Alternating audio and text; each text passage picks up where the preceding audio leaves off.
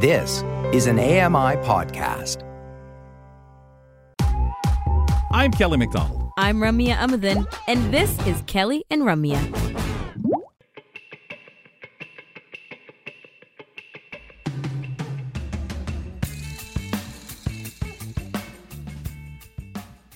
It never feels like it, ladies and gentlemen, that you're, you know, you're spending time with us. You're not doing time. It never feels like that. It's always a good time here on the program. Welcome back to Kelly and Ramya. Uh, appreciate you spending whatever time you can with us and consuming the show in any way. We have a lot of fun as we get into the second hour here on the program. And uh, Ramya, lots of, of great content today, all week. We'll tee up some things that we're doing tomorrow on the program. It just keeps coming everyone's way everyone's way. And we have new people that we're meeting throughout the week as well. We have regular, uh, you know, guests who join us on the show or regular contributors, but sometimes we meet somebody new to even add to that roster. Our community reporters who join us, um, help me get this right, Kels, Mondays, Tuesdays, Wednesdays on the show? Okay. I don't yeah, know. no, we, aren't we doing it on Thursdays? There's Wednesday, Thursday, Friday. Anyways, no idea. Um, they joined us a couple times on the show. We've changed our schedule up a little bit, so I'm trying to remember well. But either way, we're adding a new community reporter to our roster, and we're meeting her right now. Marisa Hersey Meisner is joining us from Saint John, New Brunswick, and we haven't touched that area here on Kelly and Ramya yet. So we're very excited to know more about the locality and to get to know Marisa. Welcome to the program. Thank you, Kelly and Ramya. Yes. How are you today? And to the Kelly and Ramya family, of course. I'm doing well. How are you? Very well. Awesome. It's a bright sunny day here. It's a bit cold, but that's what you can expect in Canada. Can you? I was going to say, can you define a bit cold? uh, it's probably like minus eight, I believe. oh, okay, minus eight. Yeah, yeah so it's, it's a bit colder than than here. That that's true. Um, and I think because we've we've not had a community reporter settle in with us from New Brunswick, it is awesome because we get to learn about all the cool things there. And Ramya and I love to hear that stuff. Yes, and Saint John is a beautiful city. It's the oldest incorporated city in Canada. So there's a lot happening, a lot of heritage. Oh, that's amazing. That really is. Um, you want to tell us a little bit a little bit about yourself, a little bit things we should know, um, you know, things about you. How would you, when someone says, tell me a little bit about you? So I'm going to do that. tell us a little bit about you. well, I'm originally from a rural community overlooking the beautiful Tobique uh, uh, River in northwest New Brunswick. Um, I was diagnosed um, legally blind uh, due to aniridia. Aniridia basically means uh, it's a genetic uh, eye condition, um, meaning without iris. So I don't have an iris. Um, and I am a member of the largest family in Atlantic Canada with aniridia. And we actually had participated in a research project um, that helped the researchers uh, with learning about aniridia. And uh, in that uh, particular research project, they learned that we are missing the PAX6 gene and that mm. it is actually a syndrome and not just an eye condition. It affects all parts of the eye, and um, glaucoma, cataracts, and corneal issues are some of the outlining uh, conditions with the eye.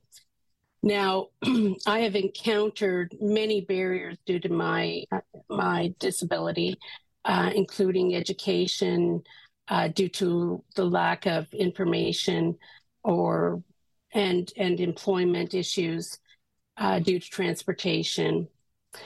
And I live in Saint John now with my husband Clayton and my CNIB guide dog Novalee. Actually, I just got Novalee uh, in May of uh, last year, and she has transformed my life. Uh, using the white cane, um, you know, you're running into obstacles and and uh, you know struggling to navigate around uh, the city.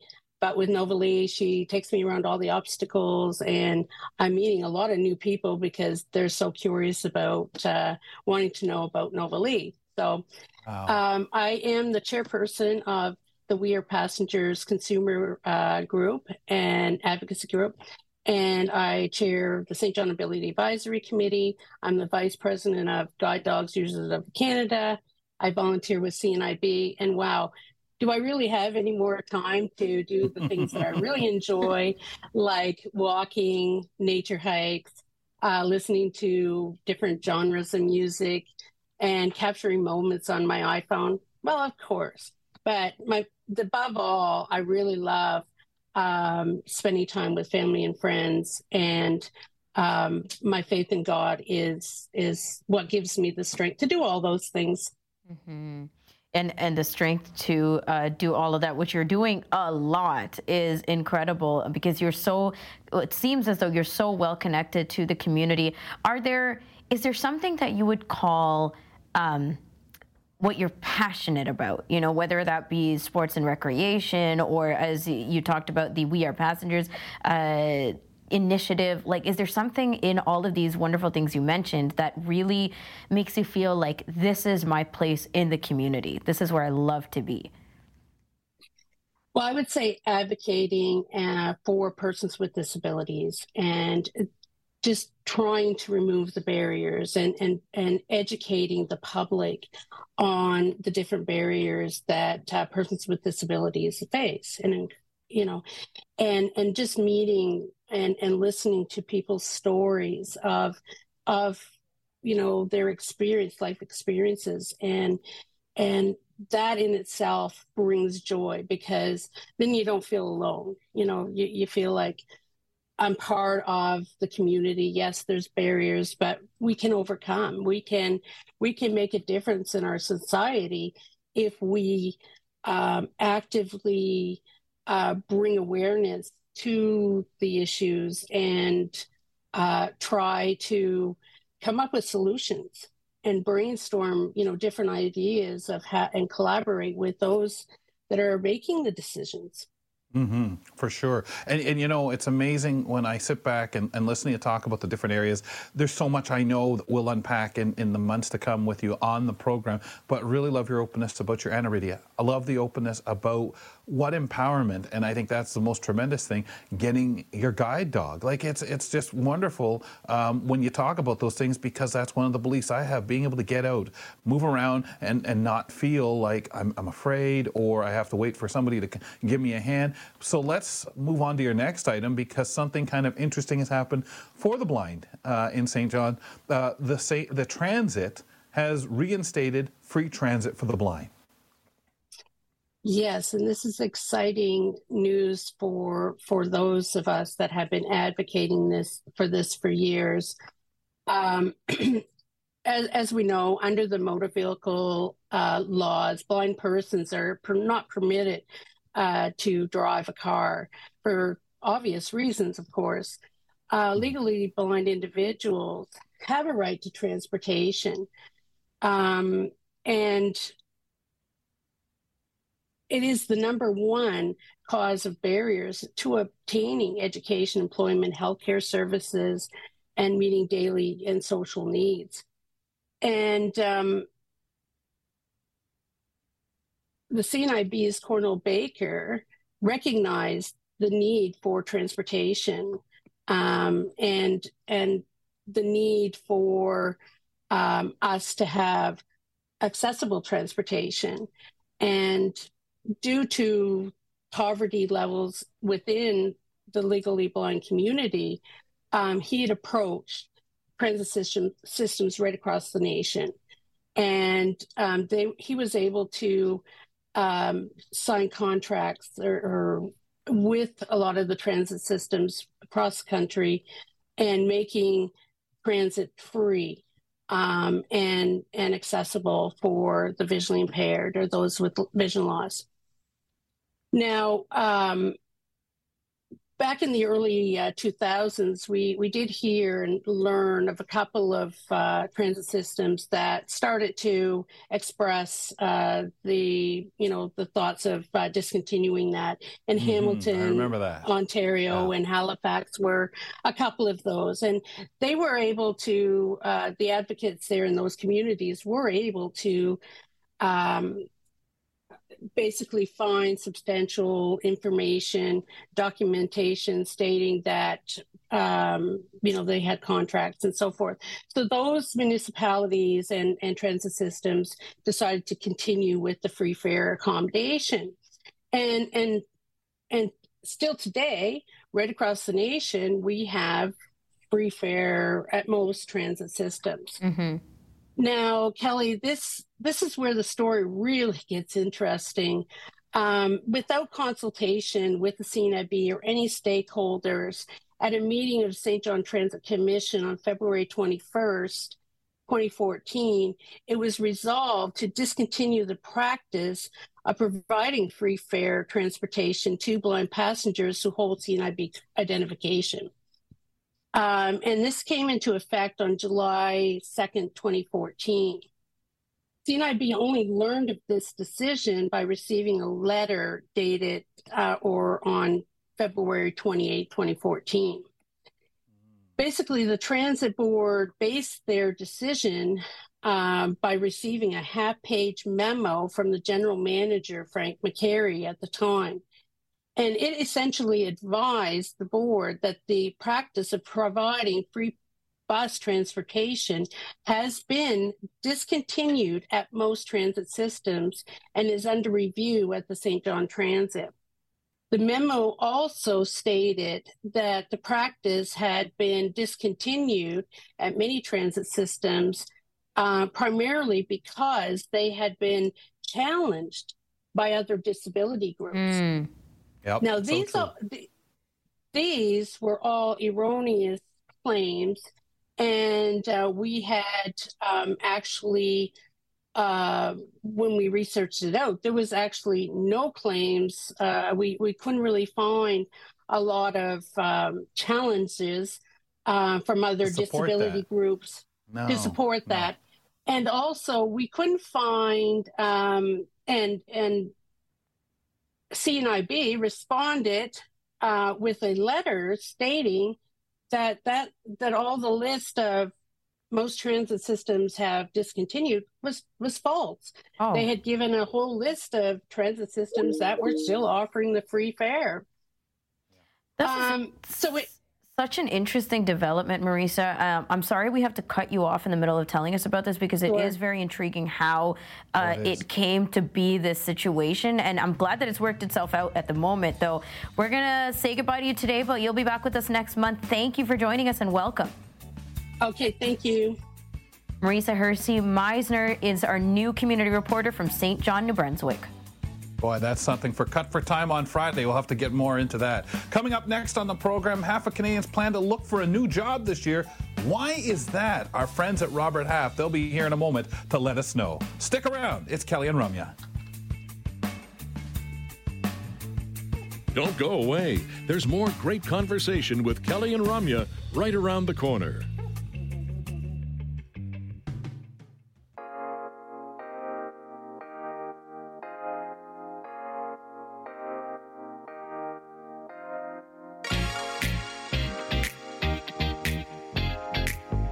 I'm Kelly McDonald, the big guy, settled back here in my uh, office chair, right here in the London, Ontario home studio, with behind me the uh, skyline of Toronto, CN Tower over my left shoulder. Thank you for being with us, ladies and gentlemen. Today, wherever you are, Ramya Amuthan, my co host, she's at the studio in Toronto, hanging out at the uh, desk there, columns around her of different colors, and a beautiful set, and also the skyline of Toronto in behind her. Did we ever figure out, Rum, how often we can say Happy New Year to people? Mm, you know, when does that stop? Not how often, but yeah, we were talking about the end date. For me, it's like if I haven't talking uh, talked to you by Jan 14th or somewhere mid Jan, probably not going to say Happy New Year after that. But even I, now, I it feels like we're up. stretching it, right? What is well, today, I'm bringing it up only because, yeah, and I'm bringing it up now because New Year, new times, different things going on, always stuff showing the times is a changing. Mm-hmm. Recent research from Robert Half, folks, reveals uh, increased job optimism. That's a good thing, right? Among Canadian professionals, particularly, despite economic uncertainty, according to the uh, Robert Half biannual Job Optimism Survey of more than 1,100 professionals in this country. Half of respondents out there are actually currently looking or plan to look for a new role in the first half of 2023, up from uh, one third of respondents last spring when it was done. Our good friend returning to the program, Michael French, uh, he's returning. He's with Robert Half. Michael, appreciate you being with us. Happy New Year to you, sir. Happy New Year. But I think you're right. We probably have till Friday, and then that's the Yeah. end of the Happy New Year's. But thanks for having me on. Congrats on television. Thank you. Thank you very much, and we appreciate the support you guys always uh, always give us. Okay, so we're all hearing horror stories of inflation and economic slump. Why do you think Canadians are optimistic about the labor market? Well, this survey really surprised me. We, we- go out twice a year and ask people how, um, what are you going to do in your job search? Are you looking? Are you are you staying where you are? And over half the people this year said they want to look for a new job in the first six months of the year. And that's we've never seen it that high before. They are so optimistic and so confident in the job market that they want to make a change. And so that, that's astronomical. We've never seen numbers like that whenever we've done the survey in the past. Mm. Now, you said you were surprised. I have to say, I can't necessarily feel or agree with you because of you guys. When we've talked about people on this program with you before about the changes, about people doing so much over the pandemic time to ready themselves for maybe that switch, trying to take a course or two, it it made me feel that, yeah, we're having a shortage of jobs, but I think it's because people are reaching more for the stars than they did before. So I, I, I wasn't surprised maybe as much as I would have been if you had if, if we hadn't had you on the show in the past. Well, you know, there's been a demand for talent for a number of years. And we're talking now about the professional space. So, lawyers, Right. accountants, advertising, technology. And we know that space. There's a lot of boomers retiring, Gen Xers moving up, millennials now been in the seat for a couple of years. Um, there's a lot of great jobs out there, especially with the Mm. Xing of the boomers now. So, that whole segment, I don't say they're fully gone, but they're on the very, very tail end here. So, that's created a lot of opportunity for people to move up into maybe senior manager roles or some new leadership positions. So there's lots happening, lots of movement. COVID has brought us a lot of yeah. changes, and this is probably now the lingering effect of what's happened in the last couple of years. Wow. And are these the motivators then for uh, people, uh, younger people, for people prof- uh, stepping into the professional realm, being like, yeah, like I got this. There's so much more opportunity out there. We're talking about flexibility. Everything is changing. So at the cusp of all that, let me uh, enter. Well, let me share with you some some stats and some groups here. So we we dissect the data based on different cohorts and different scenarios. So the number one group of people looking to make a change have been at their company from two to four years. These could be people who who started before COVID or during COVID, been there for a couple of years now, but they're looking for a promotion or a change. If they don't get that, they're going somewhere else. But then hmm. Wow. the millennials and Gen Z. So you know what? That, that could be that same group. They now have been in this workforce for two years, so that, that could be the same area.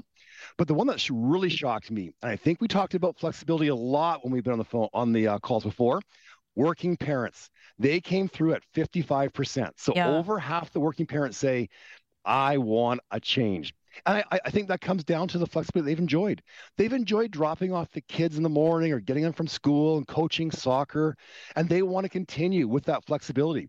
So if you want to hang on to your working parents, make sure you're offering them flexibility. Uh, that makes Very play perfect sense to me. Wow. Yeah, and I, I, I definitely am not necessarily empathize, but can understand for working parents because, like you said, it's not just been a couple months, and I say this often now. It's not just been a couple months of COVID or just a little while, and we're still talking about, oh, when do we go back to the new normal? No, I think that a lot of us have settled into what is the present new normal, and so if you're saying I've been working from home for the last two years and I love it. So if I have to come back to the office, that's just a non-negotiable for me, non-negotiable for me anymore because I'm dropping off my kids, because the flexible hours made such a difference in my work-life balance.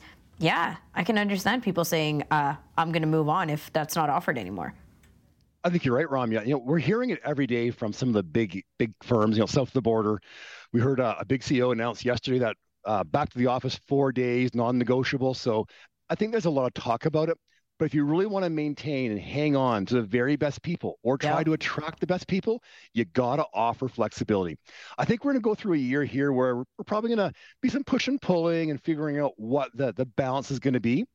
But if you're not offering flexibility, you'll never get the best people. Your competitors will have way better people than you will. And that's scary. Yes, it is. And remember all the conversations we've had with you and other Robert Half reps about communication and wanting to uh, continue having that communication between management and supervision and employees and everybody. Let's put all our stuff on the table and talk about it. So, you know, if, if we can't express to you how important it is, that flexibility as our manager, as our supervisor, as higher manage, then then we're saying, okay, peace out. Well, you know, and that's a great part. We talked about communication a lot, and that's the answer to everything. It always has been. But we look at those millennials; they, they they're very, very motivated. And don't we don't we always want to have employees who are motivated and want to do more and achieve more? Mm-hmm. And they're looking for some career progression, they're looking for a mentor, and they really want their their leader or their senior leader to sit down and talk with them. What's possible if I stay with you? How far can my career go? Show me somebody who's stayed with you and has done great things. They're looking for someone to actually help them map out their next couple of years, and they will they will work very very hard for you, Yeah. or they're going to leave you and be working hard for somebody else. exactly. So, do you feel, Michael, that is there a, p- a piece to this of working in the office, everything that comes with that, the things you're si- signing your code of conduct, code of conduct for, uh, not to do this, be be sensitive to others, all these things that people have not really had to worry so much about, have enjoyed not necessarily being face to face with the competition in the same way that they feel, and, and that's good always to, to want to get better and strive to be better. But is there that negotiable now that no, work doesn't have to be more than the stress of the job? I don't have to be having stress just to get along here or commute here back and forth. Is that really playing a huge part as well? Well, let's say something. Work has changed. We'll never go back to the old days where where everybody got in the subway at 7:30, got to the office for 8 and punched the clock at 5. Those days are long gone. We're mm-hmm. going to see flexibility in many different ways. You know, we haven't really even talked about 4-day work weeks. That Right. No. I vote I vote for that one. I, I'm game for that. if my boss wants to try that one, I'm I'm right in there. But there's lots of change coming. And I don't think we need to define change as to so here's what it's going to be. We want to be open to it. We want to embrace it and figure out not why it's not going to work, but let's actually give it a chance to see where it's going to thrive and where it really does work well for us. You can see behind me, we have an office full of people today. It's the beginning of the year. We're all in the office. Um, people we haven't seen, some of us, for over a year or two years. And you know, we've had a great, great collaborative day today. How No, new is that? That you've had everybody coming in? Has it been pretty well this week that the X number of days per week we need everybody in, or or what? Well, so at the beginning of the year, we decided we'd uh, we'd all come to the office for a couple of days. We were in Monday, and we're in today and tomorrow, and uh, lots of people. I was in yesterday as well. I enjoy coming to the office. I, I like I, I like being in the office. I see some clients downtown, but there a lot of people in today. We're having a, a good collaborative session, so we're enjoying being together and collaborating. I think that's a big piece executives worry about. They worry about the culture and the collaboration because that they've built their company on that, and they've, and they've invested a lot into collaborative spaces. If you turn the clock back decades, it used to be oh, build offices, doors, and then it became the pods and working together. And there's a lot of um, a lot of thought and investment into collaboration. Yeah. And now, when uh, I think they worry about what's going to happen if we're not in the office together. So it's it, it's it's going to level itself out. We're all learning, but please embrace it. Yeah, and it is significant, right? Like work culture is significant. Having that, um, it's empowering. It's connective to be able to, you know, either be in the same space with people or at least feel like we can still have that vibe, that vibe of a team spirit. And and people do it in different ways. Companies do it in different ways. But where does that factor in then? Do employees um, is there responses in this latest um, research about employees caring about work culture? Well, you've also missed a big word of being fun. Yeah, yeah, So yeah. yeah, you know it's it, we've had a great time today. So when, when we we didn't necessarily ask them why do you want to be together or, or what, what you're looking for. When we asked what you're looking for, they all want more money. Almost 70% came through and said, I'm looking for more money. Costs Here, are going here. up. Price of tomatoes, lettuce, fuel, you name it, rent's going up. So uh, Yep. that was the number one thing. They all want more money. We all want more money. Who doesn't? Uh, but money came through as, as a very big factor. But you know, money always comes through as a factor. But they're still in there, coming through at a quarter was sort of the career mapping, career progression. So one of four people had no problem saying, I'm looking for career progression. Mm. I want my manager to actually help me map out my career and show me that's possible. And that That's that can be achieved in many companies. That's a conversation. And you It think is. about it, that doesn't cost anything. That's Right. 30 No, minutes, maybe an hour, go for coffee, talk about what's possible, share your vision, share share team vision, and you'll get buy-in from from your, your team. So that's really important. Yeah, you'll generate a lot of idea, a lot of also feeling. Any other interesting highlights on the research before we let you go, Michael? You know what? This was um this one really surprised me. I was shocked to hear one in two people are looking for a job. Um, it's uh it, it really really resonated with the fact that the job market is still hot and people have tremendous confidence in the job market. So if you're looking for a work, do it from home. Don't do it on your, on your work time. Don't use your company computer. Be very, very respectful. Please give your current manager, current company two weeks notice minimum and never, ever, ever burn a bridge if you're leaving. The uh, business world's pretty small. You never know it's going to come back and bite you later, but please always give two weeks notice. It's also a nice feeling, by the sounds of this, the confidence that a lot of time we worry that many of us, and again, I, I know we're talking different types of positions or different you know fields where people say, well, uh, generally there are a lot of people there with confidence, but these folks all saying, you know what? I'm going to look for something else where so many people for so long, no, no, I got to stay here. I got to stay. And we'd say in the old rut. Well, there's possibilities, there's options. Everyone has lots of options. That's what makes the job market so hot right now. Right. Beautiful. Michael, as usual, thanks a lot. Uh, appreciate talking to you and finding out about this research. And wow, glad to hear how surprising and a lot to look forward to. Thanks for having me on and congratulations.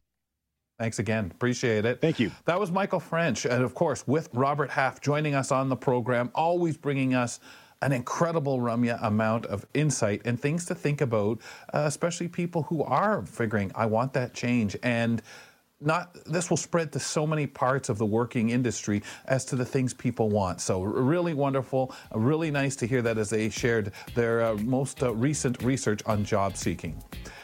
Coming up in just a moment, we're going to meet another new person to us. This is one of our newest contributors, Kevin Shaw. He joins us to talk about his new bi weekly segment on entrepreneurship right here on Kelly and Ramya. It's fun, insightful, and inclusive. Kelly and Ramya return in a minute.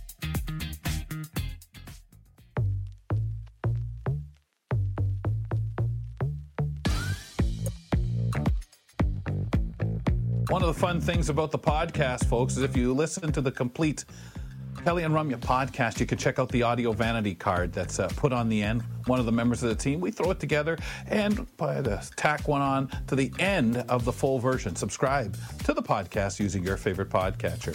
Kelly McDonald here at the home studio, London, Ontario. Ramya Muthan at our headquarters at AMI main campus. Now, it's nice to be checking in with our regular people throughout the week and uh, inviting them onto TV with us on Kelly and Ramya, but it's also nice to introduce some of these new folks. And today we have so many of them. Uh, we're pleased to welcome one of our newest contributors who's going to be joining us bi weekly at this time on Wednesdays. We love our bi weekly contributors. And he's here to talk entrepreneurship with us. Let's welcome Kevin Shaw. Kev, welcome to the show. Thanks for having me, guys. Great to be here. We're looking forward to this topic so much because we talk employment a lot, and uh, there are so many different angles to this conversation, of course. So, entrepreneurship and with the angles and intersectionality of disabilities and everything else that'll come up, I think that you'll have a ton to say about it.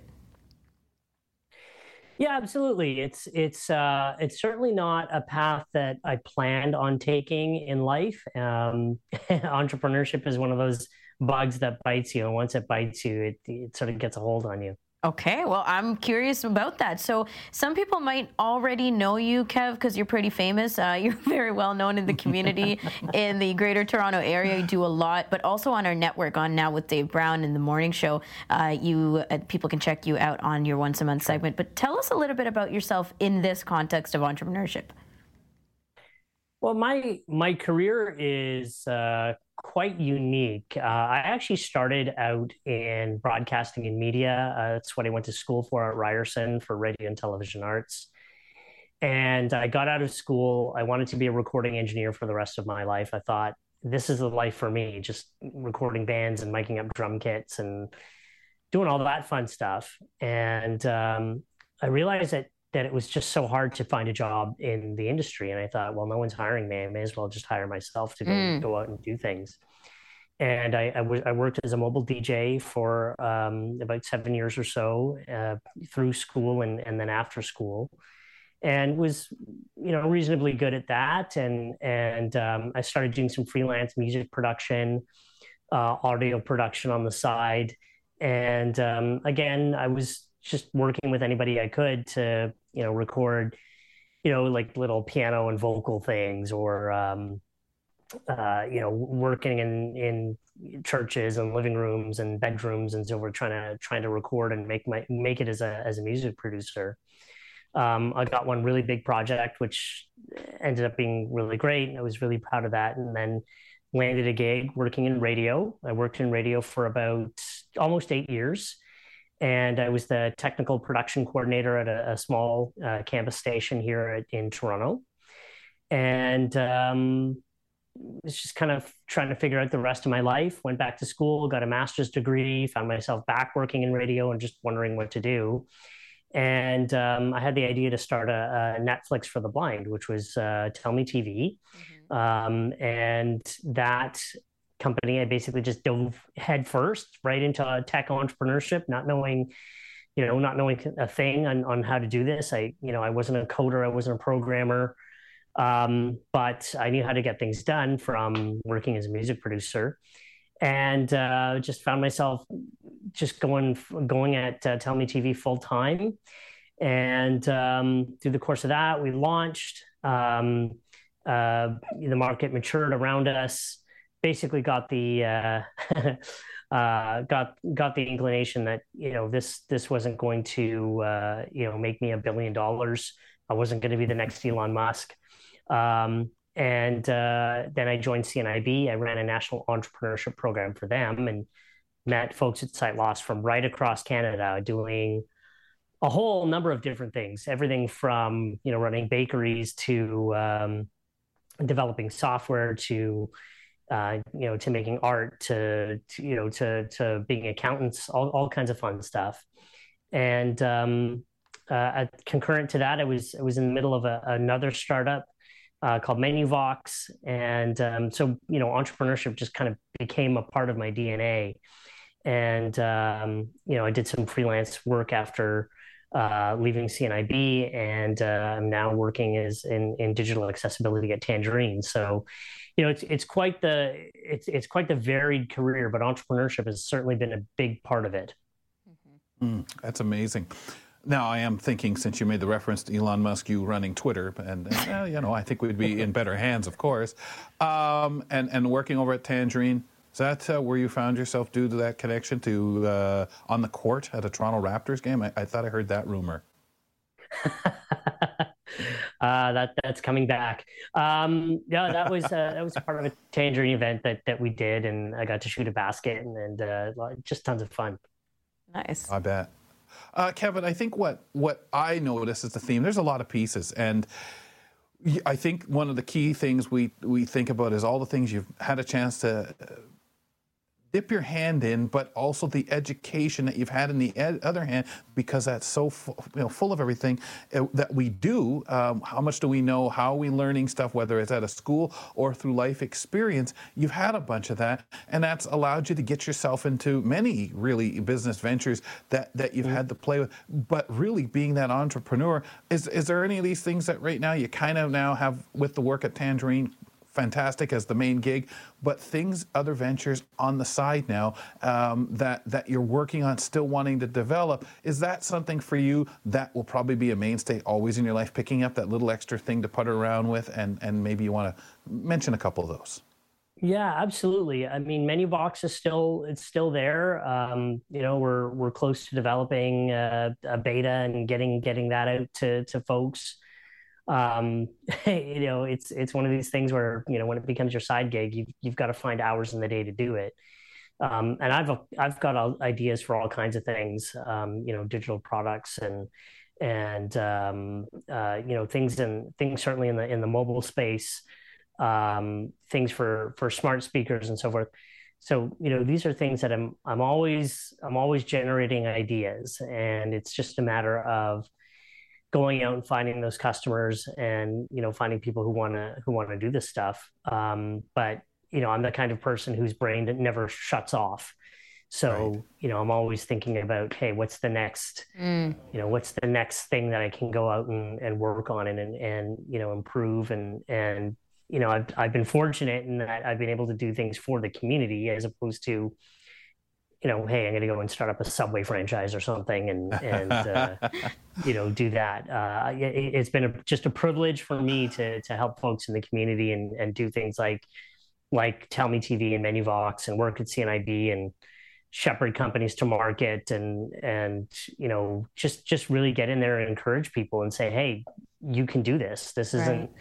Some people aren't cut out for a nine to five job. They they don't want to you know go and pass out their resume and you know smile and you know look pretty and and uh, you know go out and impress an employer. It's it's hey i've got i've got something in me that I, I a problem in the world that i can't help but solve.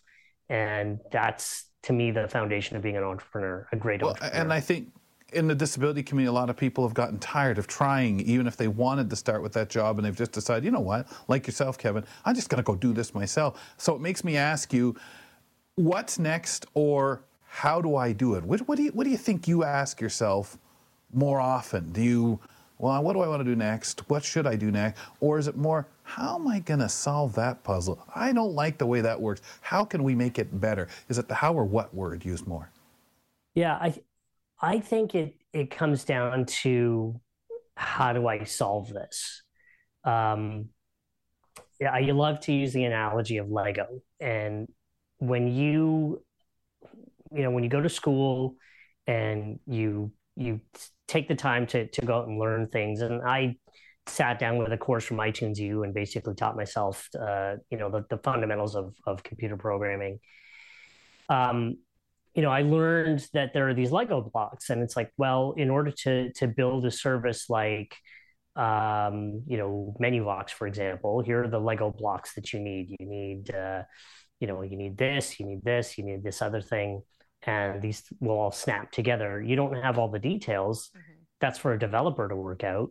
Um, but you know the fundamentals as to how these things fit together. And I think that's that's really where entrepreneurship begins. That's the, to me, that's where great entrepreneurship begins is how do I solve this particular problem?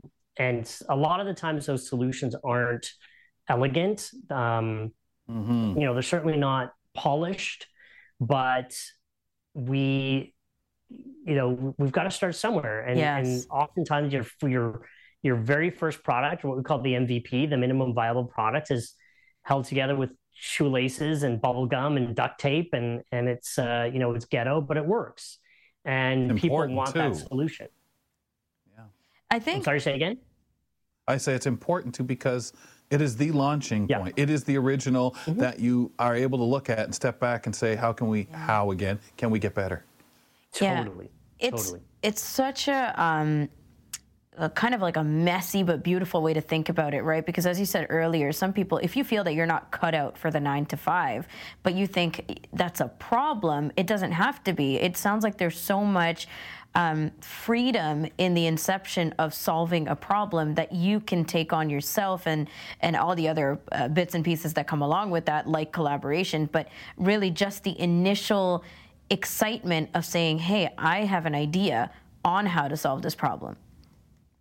Yeah, and you know, just to get back to to what I was talking about, not everybody has to be a tech entrepreneur. There are a lot of people out there in our community who are really good at knitting or art or making baskets or mm-hmm. doing woodwork or you know doing something with their hands that they love and you know if they if they can find a market for it that's certainly something that can you know if not sustain you at least supplement you for you know for for part of your income and and these are things that um you know that that are accessible. If you find something that's accessible and that works for you go and do that and and learn to do that really well. And um you know things will uh things will work out.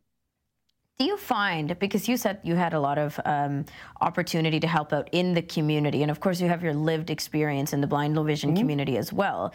So do you find that those things are very much linked in the problems you had versus and, and i guess leading into the solutions you were finding in the name of entrepreneurship yeah i i, I would say so I, I wouldn't have found these solutions if i wasn't in the community if i didn't have that lived experience you know, I, I, tell the story about how I came up with the idea for Tell Me TV. Um, and I, I, had a shelf full of DVDs.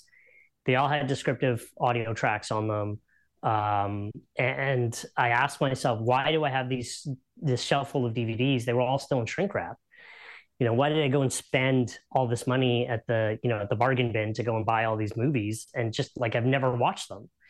And I realized that the that the problem was the interface. And I thought, well, you know we can make a better interface online and that's when the idea hit me that's that aha moment and you know i don't think i would have thought of that if if i didn't have sight loss and mm-hmm. Um, you know the same thing with menuvox sitting in a restaurant you know waving my phone over a menu going well this this kind of sucks. I'm going to try and you know find find this menu online. And that took forever. I'm like uh, this is this is ridiculous. Why can't i just see a menu on my phone? Um, and and that's where those ideas came from. And um, I, I think for a lot of people in our community, we know the best way to solve our problems, um, and all it takes is just some skill and some know-how and and the social skills and the networking to to to bring people on board to you know to help you bring that dream to reality. How about oh, Kevin? The trial and error aspect of it, Kev, because I think mm. that um, so many of us are so fearful of where entrepreneurship can lead, which is down a hole, right? Like you try something yeah. out, you invest yeah. your your money, your heart, your time. well, I think. Yeah, your sleep right? and everything, every waking hour into it, and you're excited, right? Because this is a passion yeah. project, really, and then it doesn't work out. It doesn't have the backing that you need for it to move forward. Uh, where do you go from that point, or how do you deal with that? So for for me, there's that one moment that when you realize that you know, um, I left my job in radio, and I I had that freak out moment where it was like, the success of this is on me. Right. Um, you know, no no one's coming to save me if this doesn't work out, and there's no job that I can go back to if this doesn't work out. Which you know is not is not 100 percent true, but um, you know, I'm I'm glad I did it because that opened doors for me and and yeah you know what as an entrepreneur you're going to fail and you should expect failure and you should expect that not every day is going to be um, you know, we we all see we all see the video of the iPhone launch, right? Um, which uh, you know, which is what 16 years old this year, um, and we all expect that we're going to have like a snazzy product launch just like that, and it's not true. Um, you know, version one is going to be awful, and version two is going to be less awful, and version three is going to be okay and then version 4 is going to be good and version 5 is going to be great and that's when everyone's going to you know jump on board and mm-hmm. and uh, you know you don't realize that that 2 years have gone into making the next version the next version the next version um, you know and maybe it's 2 years maybe it's 3 but there are those little failures along the way that you need to you know pick yourself up dust yourself off uh, you know wipe your eyes blow your nose and get back in the game and um, even if it even it completely fails, um, and you're faced with a situation where you know the big players are are you know honing in on your, your your, territory you've built up expertise in your particular area that you can now take to other places. And so it's not a you know it's not a, a venture that you know has a, a zero sum game. Yeah well, I'm really looking forward to having you on biweekly to uh, further dive into these conversations. I feel like we'll have a lot of great moments on the show um, and talk about your experiences, which play a huge part in uh, the conversations ahead. So thank you so much, Kev. Thank you. Looking yeah. forward to it. Us too. Kevin Shaw is our newest contributor, joining us every other week on Wednesdays to talk uh, entrepreneurship. And of course, on Wednesdays at this time, in general, we'll be talking employment with um, other contributors and guests as well. Wow, what, what a guy to get to know, folks, and, and hopefully you can make it. Listen in. Uh, we left a lot on the table just getting to know Kevin there. Mm. Coming up in just a couple of moments on the program, we're going to take a look at what the gang over at Now at Dave Brown has on tap for their 9 a.m. show tomorrow. We'll talk about some recommendations from the podcast and preview our show in brief later on. Uh, we'll do that in the next segment right here on Kelly and Ramya.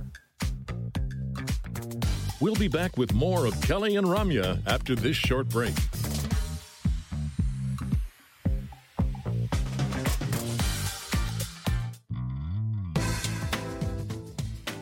Hmm.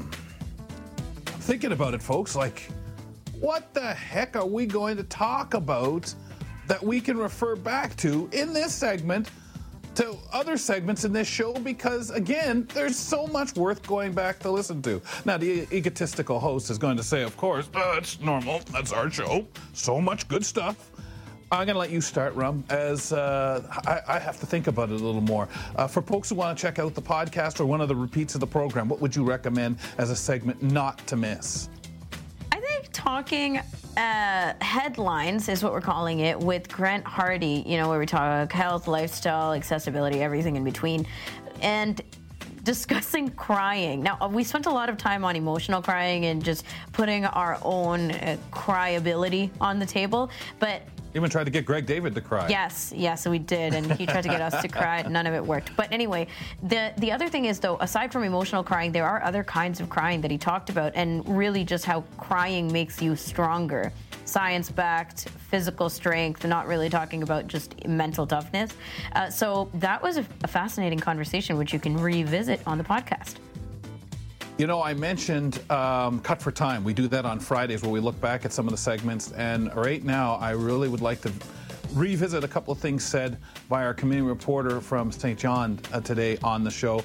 Uh, Marisa was talking to us about transit companies when there was the discussion at city councils and transit companies to get rid of the free pass system uh, for the low vision and blind community. So uh, I really think you should go back, check that out, ladies and gentlemen, because some of us, we remember how that went and the different things that were said. Oh, well, if we have to do cutbacks on routes, those that pass will be one of the, the ones to go. And I remember debating debates and discussions uh, or questions to drivers. How come that guy just flashes a pass and sits down? So there was a lot of that misunderstanding kind of stuff that went on when it came to things such as uh, the passes. So uh, maybe we'll revisit some of that on Cut for Time, but certainly you should check it out via the Kelly and Ramya podcast. Subscribe using your favorite podcatcher and check it out. If you wouldn't mind, give us a rating and review. We'd love to hear from you.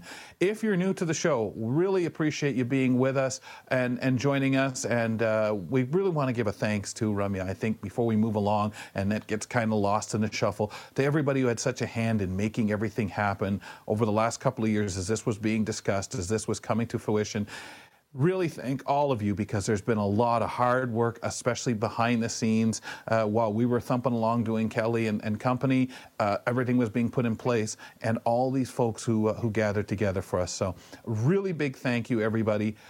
Uh, Paul Daniel, want to bring him in to tell us a little bit about what's going on tomorrow on Now with Dave Brown on AMI TV. Paul's one of the producers. Sir, good day to you. And what do you guys have hey, on the Kelly. show tomorrow? On uh, tomorrow's show, uh, you know, last year, Kelly, we had we all discovered food prices shooting up in a way that we hadn't experienced in decades. Well, tomorrow we'll speak to Dr. Sylvain Charlebois, lead author of a report on what to expect for food prices in Canada this year. Shaun Preece from Double Tap, Double Tap will, excuse me, Shaun Preece from Double Tap will discuss Apple's rollout of a new AI narrated audiobook. And we'll examine what this means for audiobooks in general going forward. And our community reporter and movie reviewer, uh, Kim Thistle from St. John's, Newfoundland and Labrador, will share recollections of her trip to Costa Rica that she took in late November. And she'll tell us all about, and she'll tell us all about Bruno the bartender. That's a story in itself. That's great, Paul. Thanks a lot. AI too, always a story. Paul Daniel, you, you too, sir. We'll talk to you tomorrow. Uh, one of the producers over there at Now at Dave Brown. Find them as a podcast or check them out on AMI TV at 9 a.m. in the morning and repeat it at uh, 5 p.m.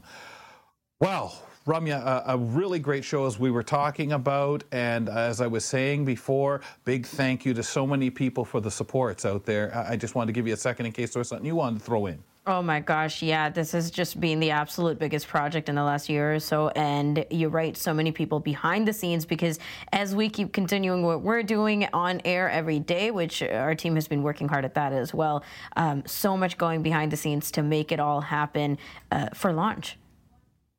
Okay, well, we'll get into a bit of that tomorrow on the roundtable, as a matter of fact, when John Melville joins us. Of course, he's a VP of Content and uh, Development and Programming at AMI. What else, Ramya, we've got? We have accessible gaming, and guess who's coming on that one? Me, because I have um, some. Uh, what? Yeah, I know. You? Some demos of products that I've occurred over the years um, to make accessible tabletop gaming fun for me and for inclusive gaming with my sighted friends. Wow, that's amazing. Good for you. It'll be interesting to talk about the things that you've accrued in those games, and uh, I'll settle back and listen. And okay, yes, as we said earlier in the week, learnings, man, always a good thing. Folks, we'll see you tomorrow. Fedora's off to you. Have a wonderful night.